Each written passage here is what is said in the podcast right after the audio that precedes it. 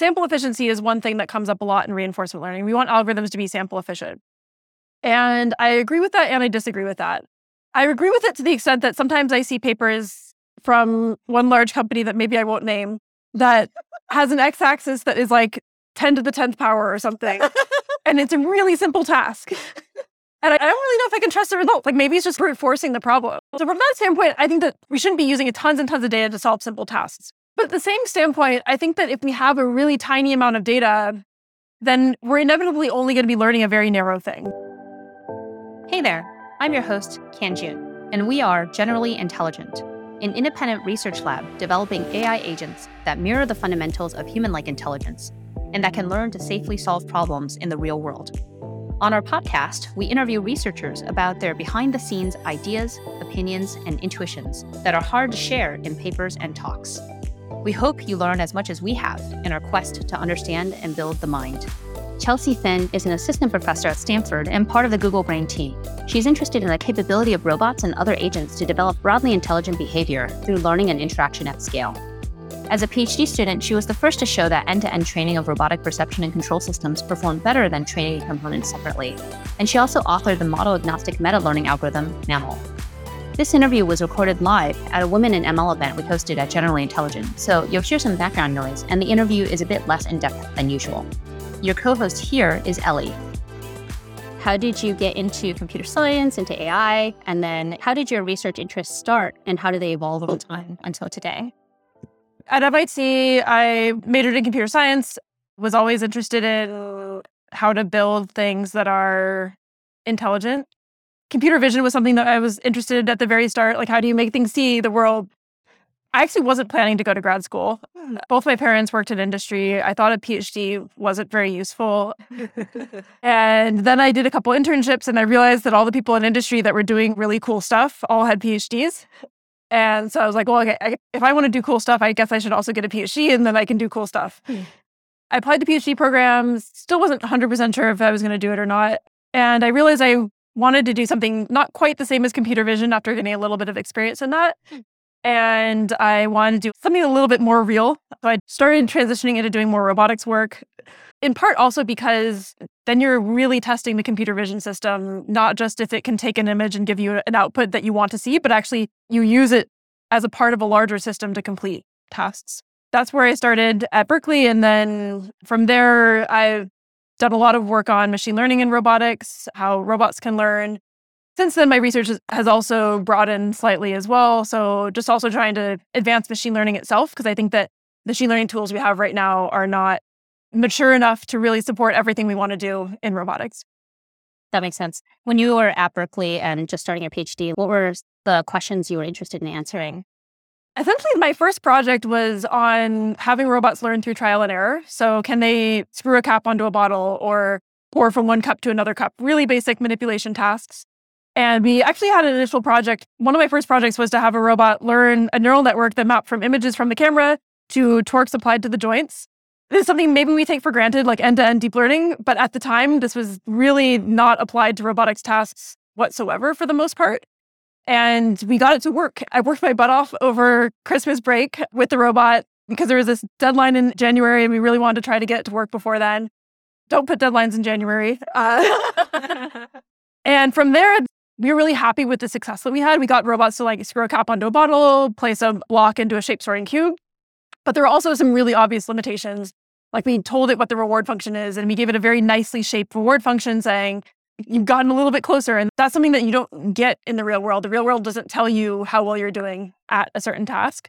That was one obvious limitation. Another thing was that a lot of the tasks, we would have trial and error where the robot would try the task and then we would put the robot back into the previous scene and then it would try again.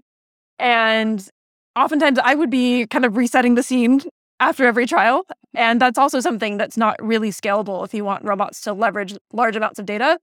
And then the last thing was that the robot learned a cool skill, but it learned something very specific to the objects that it was seeing and the scene that it was in.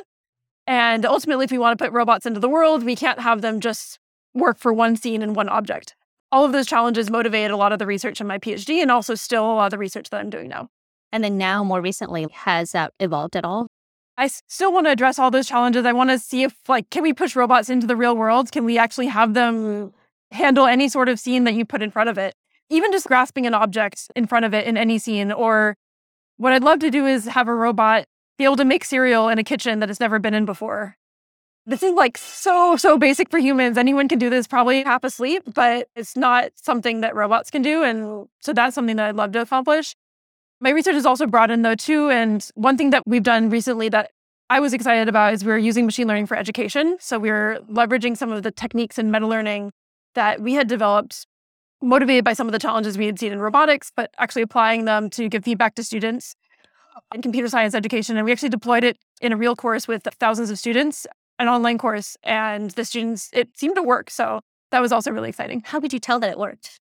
We did a, an A B test. We asked the students, Do you agree with this feedback? For some of them, we gave them human feedback. For some of them, we gave them feedback from the system. They actually agreed with the AI feedback 1% more than the human feedback. and they rated it useful like four point something out of five. So it was useful and they agreed with it. So I think that's what you want from a feedback system. Did they also rate the human feedback? Was it less useful? I can't remember if it was less useful or not. Yeah. Okay. That would be really funny. Was it blind? D- did they know?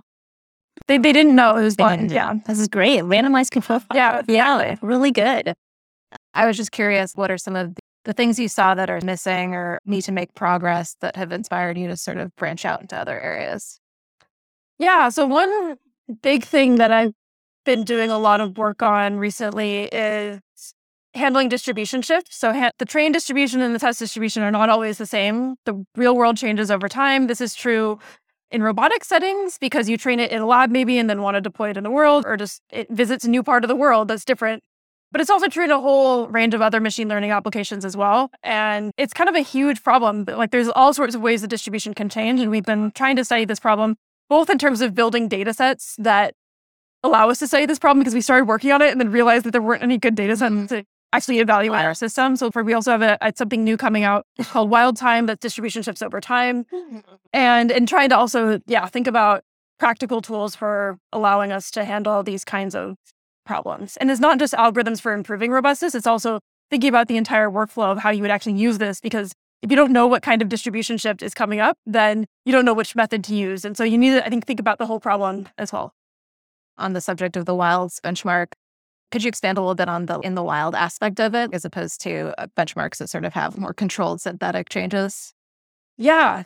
So in that benchmark, we, and really led by Pang Wei and Shiori, who did a really amazing job with it, they talked to domain experts in lots of different application areas, ranging from ecological conservation to drug discovery problems. Talk to them about the problems that they see in their work and the data sets, whether there's a data set that kind of reflects those challenges, and also what metrics do they care about as well. And so talking to domain experts and actually trying to find something that reflects the kinds of problems that they use while also having it be accessible to the machine learning community is was a big focus it was a huge effort. And Pang Wei and Shiori actually like had like individual meetings with lots of different people. A lot of these people also ended up as authors on the paper because they were making a significant contribution, and so that's why it has a huge author list. Hmm. Yeah, and so we really wanted to focus on that. We think a lot about distribution shift. Distribution shift. How do you think about task distributions? How do you decide what it is and what is in or out of distribution? to give a little more context, because we spent a long time thinking about this in the context of an RL generalization benchmark. But obviously, we care a lot about in distribution versus out of distribution and generalization. But I feel like it's really tricky to define those things in reinforcement learning because you have a set of tasks or a distribution of tasks that are sort of pan designed and often are not actually a distribution in the formal sense. So, is there any kind of formalism or guiding principle for thinking about what a task distribution is or how similar two tasks are or things like that? Yeah, I think this is a really hard challenge. And I think it's an open problem in the field. It depends not only on the distribution that you're sampling from, but the breadth of that distribution and what you sa- like how many things you sample from it. Mm-hmm. Because if you have a really, really broad distribution and you sample five things from it, then there's going to be other things within that distribution that are out of distribution because you only have these pockets of data, right? So it's a hard problem. And one of the things that we're interested in is building tools for trying to evaluate that. And one of the things that we found, even in like multitask learning settings, is how different two tasks are, two distributions are, not only depends on the data itself, but can also depend on the model and how it learned. And we even found that it can also depend on hyperparameters like learning rates as well, because that affects the model parameters. And the model parameters, if it happened to learn something for one task that actually worked well for another task, then they're close. And if they happen to learn something different, they're far apart.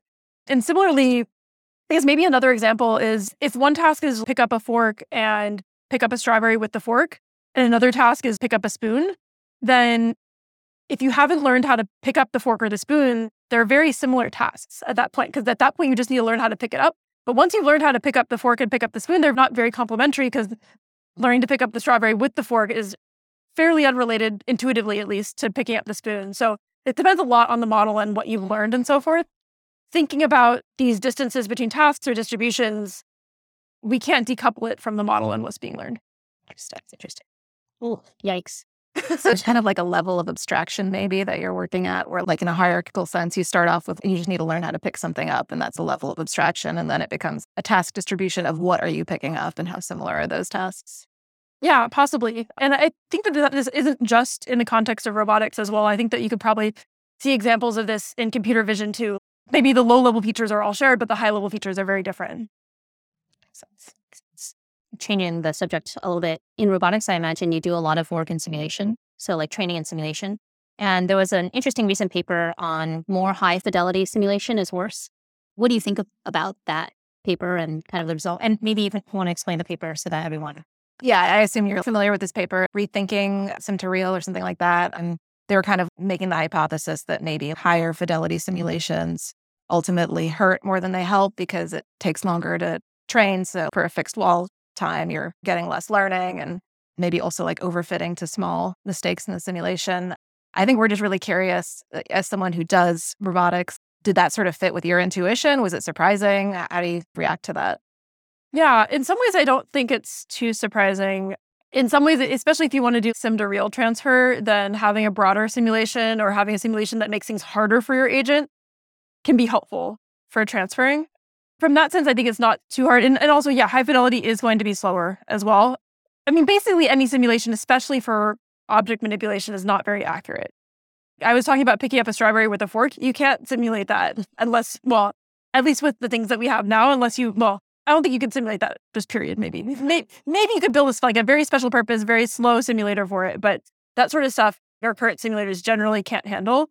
And so for that reason, I'm a big believer in trying to use as much real data as we can. We've seen a lot of success using a lot of real data in the rest of machine learning. Mm-hmm. So I think we should try to do the same in robotics if we can. What do you think about OpenAI's kind of like robotic hand where they perturb the simulator a lot and then that really helped with the Rubik's Cube solving? For a system like that, the shadow hand, I've heard it's extremely brittle. And so I would not fair. I would not want to do reinforcement learning on the shadow hand. That sounds painful it's a little bit hard to know because I didn't work on the project myself, but I did get the sense that they had to tune the simulation parameters quite a bit. Yeah. And that's a manual process. And I think that we should try to move towards more data driven and more automatic processes and mm-hmm. can. Yeah, there's an interesting field. It's kind of cropping up called unsupervised environment design. And the idea is like, how can you automatically tune the simulator so that it makes the next problem massively hard for your agent? Maybe there's some problems there. I don't know. But you're right that the transfer for really fine motor stuff is really hard. So, in terms of more and more data driven approaches for robotics, are there any particular benchmarks that you really wish existed or that you think would really help accelerate that? So, one thing that frustrates me actually in reinforcement learning research is reinforcement learning researchers generally don't work at all. Well, unless they're doing robotics, they generally don't work at all with real data. The rest of machine learning works with real data all the time. It seems like it should be possible. And so, the benchmark that I would love to see is something where we actually have real data that plays a role in the learning process. And maybe we evaluate in simulation. And so you can maybe pre train on the real data, then fine tune in simulation or something like that. Then we can get all the kind of rigor and thoroughness of evaluating in simulation, but also be able to test whether the algorithms can handle a diverse real data set. Mm. So this is something that I've we started to try to work on a little bit. You need to build a simulator that's actually kind of close enough to the real world, which is actually hard in manipulation, but it's something that I think would be nice to get more people working with real data. Interesting. What do you think are the blockers to people working with real data? The main blocker is that people don't necessarily have, there's a, well, I think the main blocker is that there's a big ramp up time and a big learning curve in terms of working with real hardware, in terms of robotics.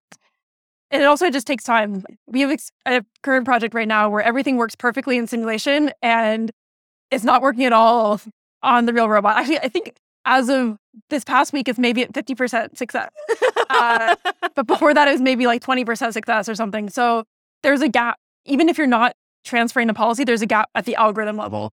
I personally think it's really important to touch real things. It also, not just from the standpoint of doing a demo, but also from the standpoint of understanding what are the assumptions that you're making when you're in simulation, like being able to reset the environment, access to reward functions, that sort of stuff. So it keeps you honest, but also it can be frustrating at times as well. Mm, that makes sense. Just to clarify, when you talk about a data set for real world data, are you sort of talking about still doing offline RL learning, or would you necessarily have to have a robot in order to use that type of data set? So ideally, I'm thinking about a scenario where we have an offline real robot data set that people can just download. Mm. And then they do some sort of pre training on that data set. And then they fine tune to a few different simulated tasks that are at least somewhat similar to the kind of real robot environment. And then evaluate in simulation as well. And so they wouldn't need access to a real robot. They would still be able to work with real data and they'd be able to run lots of evaluations in simulation. Interesting. I would like scale the number of people who are able to work on it a lot. Yeah. Yeah. Hmm. So there's also pitfalls too, like maybe people will exploit it and run thousands and thousands of evaluations when in reality you can't do that on a real robot. But something like that I feel like might get more people working with real data and might stress test our algorithms more. Mm-hmm. What are your thoughts on how far we can go with reinforcement learning? Some people say we can't use reinforcement learning forever to get to much more generally capable agents or generally capable robots. I'm curious what you think about that. I guess I'm not sure what the alternatives are. Uh, Neither. I think that like imitation learning won't get us as far as I would like to get. And it seems like reinforcement learning should be able to get us further than imitation learning because the robot can leverage its own experience, which is going to be a lot more scalable than demonstrations. There are definitely limitations of reinforcement learning, like needing a reward function in kind of the standard formulation of it. And so I don't think a pure, we're going to take PPO or whatever and give it a reward function and run with that. I don't think that will get us where we need to be.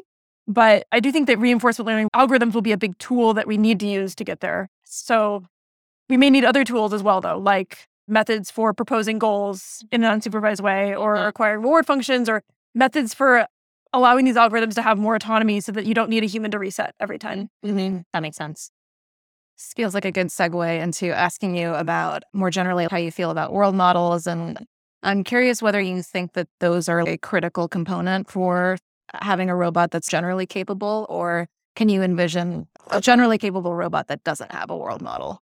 Overall, I like predictive world models a lot. I like them also just because they're interpretable.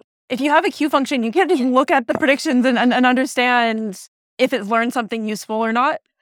When you can look at the predictions of one of these models and see what it thinks is going to happen. And if it just completely blurs out the object, you know it's probably not going to work.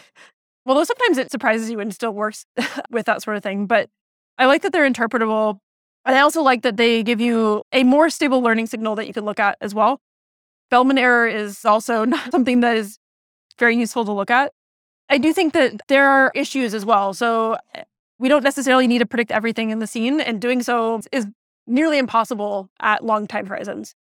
And there are also things in reinforcement learning that have a lot of the same benefits of models. So, like a goal condition Q function or a goal condition policy is going to tell you a lot about the dynamics of the world. Because a goal condition policy, for example, will tell you how to get from A to B and the actions that will get you from A to B. And that's very similar to saying, okay, if I take an action from A, will that get me to B? So it's like the dual or the inverse of the problem. Yeah. Yeah. yeah. I think that we don't necessarily need something that's exactly predicting what the future will look like, but I do think we need something that isn't specific to one task, that learns about the world more generally. Makes sense. I guess this is a good way to segue into what controversial or unusual research opinions do you have? One that comes immediately to mind is not a huge fan of sim to real. I think that we should just use real data. No sim. Well, we should prototype in sim, but then we should throw away the sim and do Yeah. everything with real data. Yes, we really resonate with that. Uh, that's one thing. If there must be other things as well. Some people are into differentiable physics, and I'm not sure. I mean, this is kind of related to sim to real, but building physics simulators of the world is hard. Those are a couple that come to mind. There might be others that come to mind later on. Large language models or scaling up things? Any opinions? Yeah, that's a good question. it certainly seems like right now scaling up things is a very promising approach. I don't know if it's fundamentally critical. It seems like maybe there's a way to build better optimizers or better models that don't need such a huge scale. But certainly right now, it's something that I'm excited about. Mm-hmm. Maybe another somewhat controversial opinion is I don't think language models will help us solve robotics. Like we don't talk about how to tie your shoe in general conversation, or there's no Wikipedia article that details like low level motor skill. So from that standpoint, I think that they can be useful for long horizon planning. We actually had a paper called SAYCAN that uses them for long horizon planning. But mm-hmm. I think that actually the low level motor control is a huge bottleneck. And I don't think language is going to help with that. Yeah, one example I often give people is if someone tells you how to play golf, you don't know how to play golf very well. It's Yeah. not that helpful actually to actually play golf. So, Yeah. Exactly. yeah. There's a lot of information in the world. Did you at any point have any really strongly held beliefs that you've now updated on? I used to be excited about object centric model, models that learn representations of objects. We were Um, and then I worked with them a little bit, never really saw any large advantages to using them. And then since then, I also haven't really seen works that have actually applied them to really cluttered and diverse scenes. Yeah.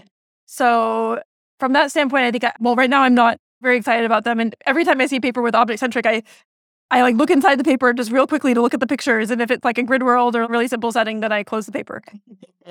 I really resonate with that. We used to be really excited about object centric models also, but then thought about it a lot more. And it's like, well, what is an object? Is this window an object? Is the brick an object? Well, the wall. What about this the wall? lamp. Yeah. Objects are fractal in a way in the real world, and we form representations of objects in some other way that is not how these object centric models are learning. Well, it also should be based off of the task that you're doing. So if you want to, Yeah, exactly. if you want to ride a bike, you model the bike as a bike. Whereas if you want to fix a bike or fix a flat tire, you're going to model individual parts of the bike. And so I think the representations that these models learn should be influenced by the. Yeah. And like influenced by the actions that you want to take or Yeah. could take. Yeah. Any other position reversals? Yeah. One thing that I used to think was a good thing, and I guess my thoughts around it became more nuanced. So sample efficiency is one thing that comes up a lot in reinforcement learning. We want algorithms to be sample efficient. And I agree with that and I disagree with that. I agree with it to the extent that sometimes I see papers from one large company that maybe I won't name that has an x axis that is like 10 to the 10th power or something. and it's a really simple task.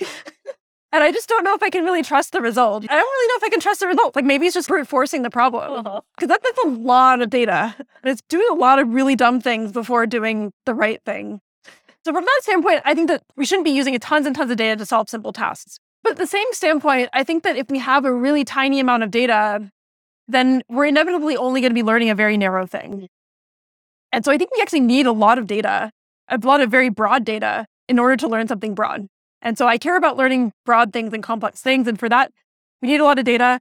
And so generally, my perspective is that I think that online data collection should be sample efficient, but offline data, if someone has already collected it, then we should use a lot of it. Yes.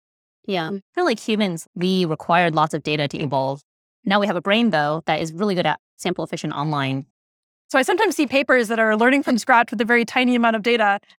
I don't find that super exciting because it, it means that they're just learning something very narrow. Yeah, it's interesting. It's interesting.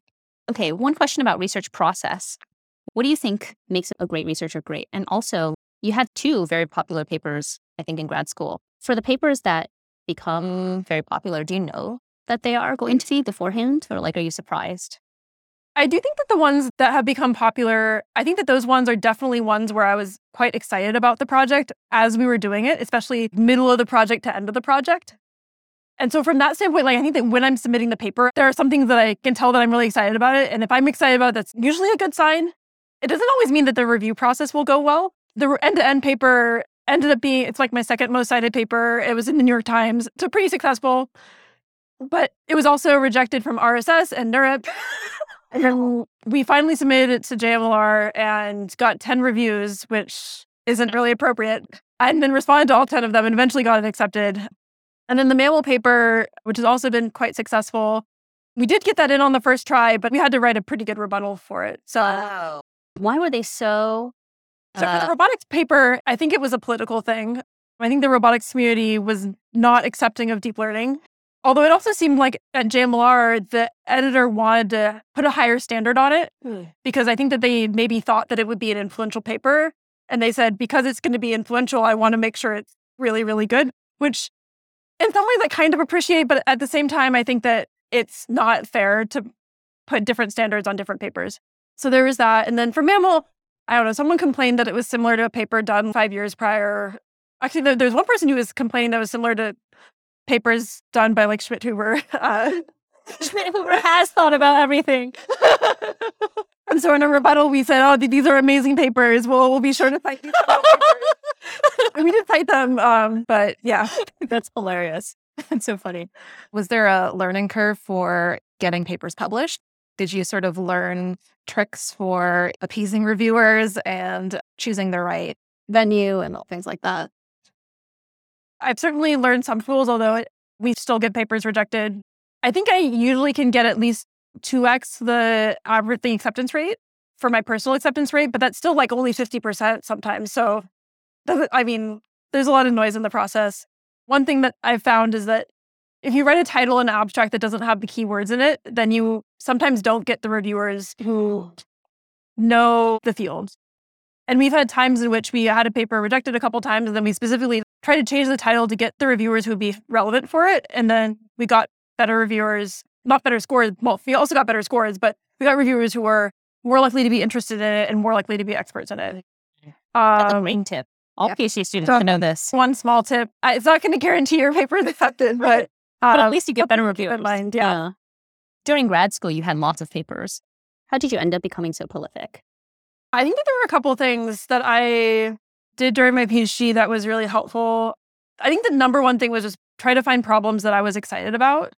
And as a result, I enjoyed the process, but I also worked harder at them because I thought they were really cool and I was curious and I wanted to see what the results were going to look like.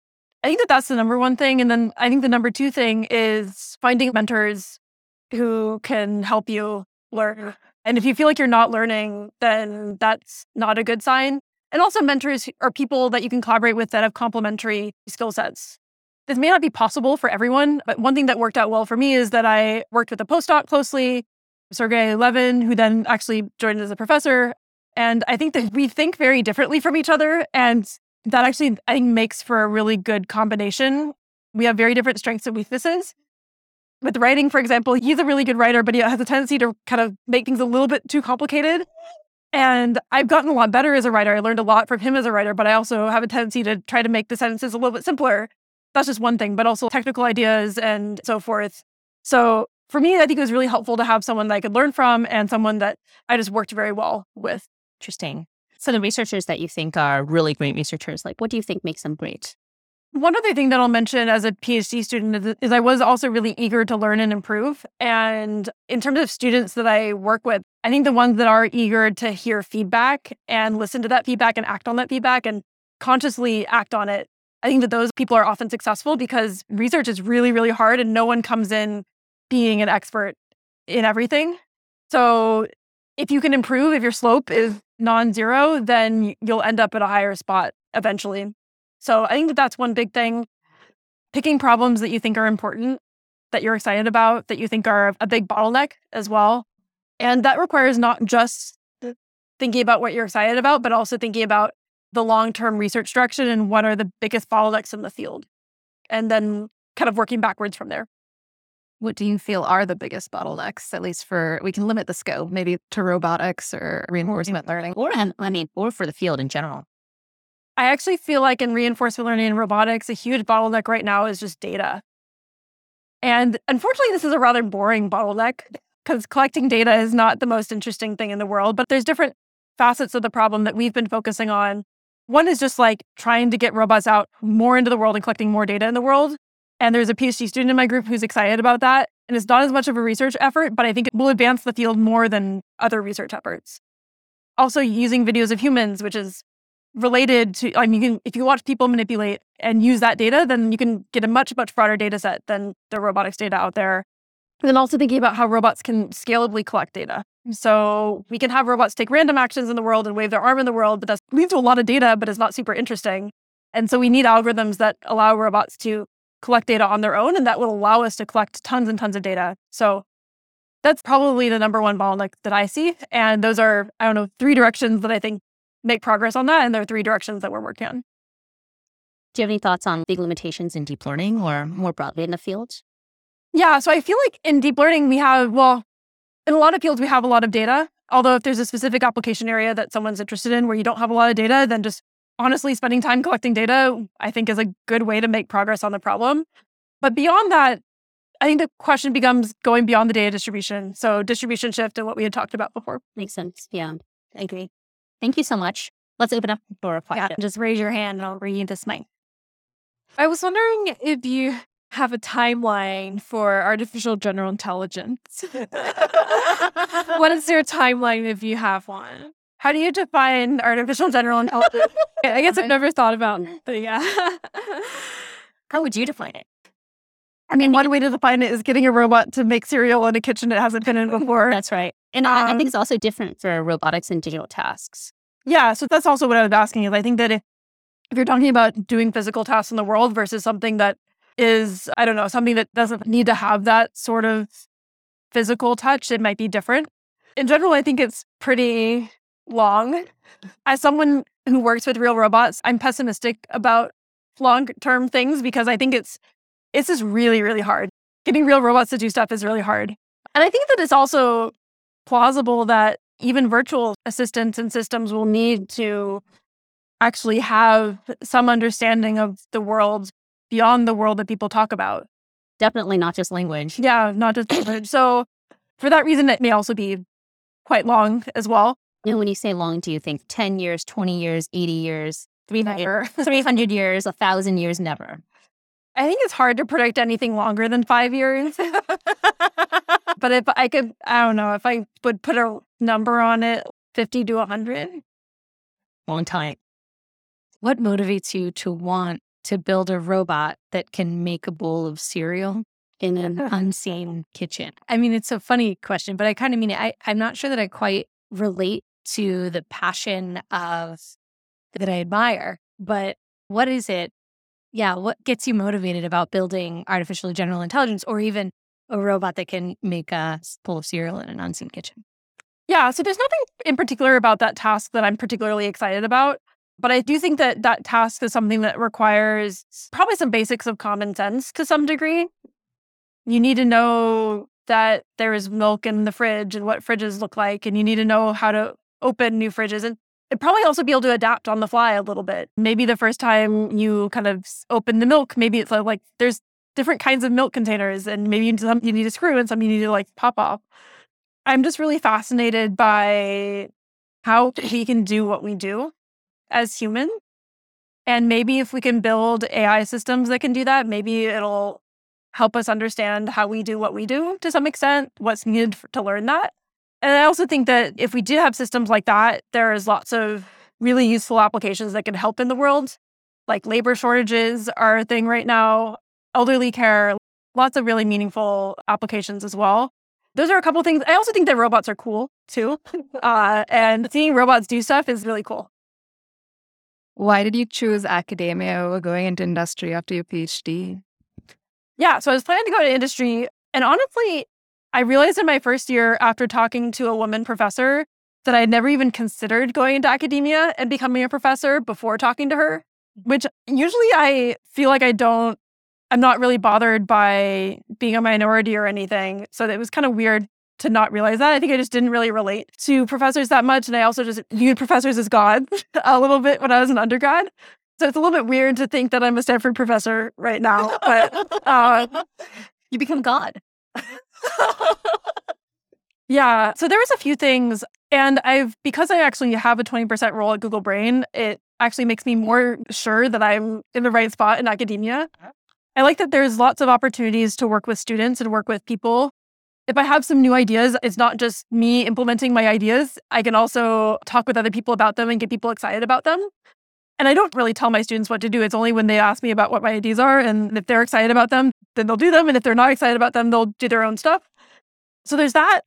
I also just like the academic environment in many ways too. It's there's a lot of energy, I think, at universities because there's lots of naive students that don't realize how hard robotics is or how hard AI is. And so they're very excited about things, a lot of energy. A lot of people don't necessarily treat it quite as much as a nine to five job. And there's also a lot of community, I feel like, as well, which is nice. And then one other thing that I appreciate, okay, I mean, lots of things. So I also like teaching. I feel like teaching is a way to have impact beyond the research that you do. And there's always some chance that the research that you do won't be that impactful in the long run. But by teaching people and sharing enthusiasm with people, you can have a different kind of impact. And then lastly, I also like the autonomy of being my own boss to some degree. I don't have to convince anyone that we need another robot or that we should hire a postdoc or something like that. I can just do all those things myself. And I've noticed in industry, you have to convince people to do stuff. And I don't like trying to persuade people to do stuff. Hi, my name is Summer. I work at Google Brain on Language Modeling. I have a question for all three of you. I'm curious to hear your take about the future of RL. Specifically, it seems that right now RL is like really good for a few domains like robotics, um, some hardware software optimization problems, maybe recommender systems, but it's not very broadly applied like NLP or supervised learning. I'm curious to hear your thoughts on why that is and what needs to be done to make RL more generalizable. Yeah, absolutely. I guess first I would say RL working for robots is like, I don't know.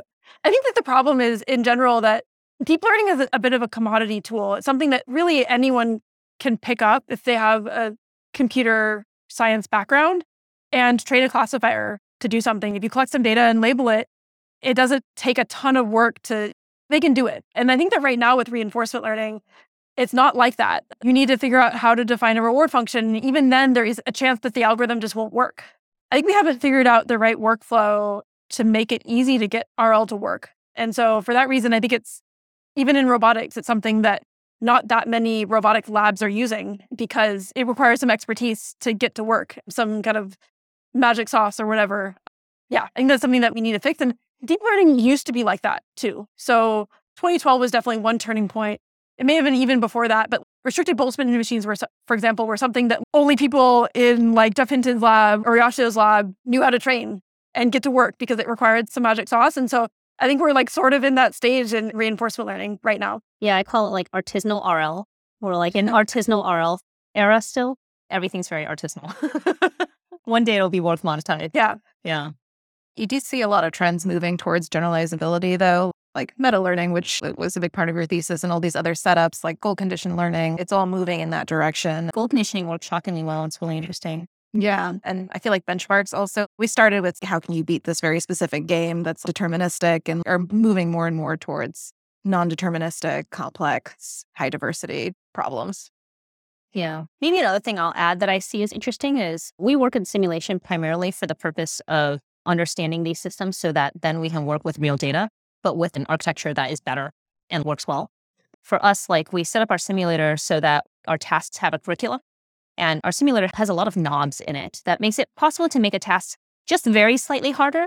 And this is pretty interesting because in RL, generalization is hard. Even for humans, generalization is hard. It's not as hard as for these systems, but giving it something that's kind of close to what it's good at, but slightly harder, for us at least, has been pretty fruitful and interesting. And I'm pretty excited about some of the work in environment design and making it so that you can automatically perturb environments to make it slightly harder so that then maybe like these systems will be able to learn things. We'll see. Ren, I think we have time for one more question. I just kind of want to start off by saying thank you for your talk, your passion and enthusiasm uh, for robotics and all of this is just deeply resonating with me as well. So thank you for that. So my question is, do you think natural language processing will be useful after we train like a robot, for example, you know, to like learn from videos on how to ride a bike or something? Or actually doing repeated tasks. What if we tell a robot, like after we show it to actually like learn how to ride a bike, what if we map that action to words? Like, will natural language processing, do you think will have an impact there? Yeah, absolutely. I think NLP can have an impact in a number of different ways. If you had a really good language grounding, then the robot could also ask questions about how to do something. Or if you're teaching it to ride a bike and you tell it, oh, you should, I don't know, relax or pedal a little bit faster or something like that, it'll be able to understand that and use that to actually adjust its behavior as well. And then also communicate. So we want robots to do stuff and also talk. If you have the low level motor skills down, I think language will be useful. Thanks for listening to the Generally Intelligent podcast. If you like this, please consider giving us a rating and leaving a review on Apple Podcast. On Twitter, I'm at Kanjun, K A N J U N, and our lab is at Gen Intelligent. Until next time,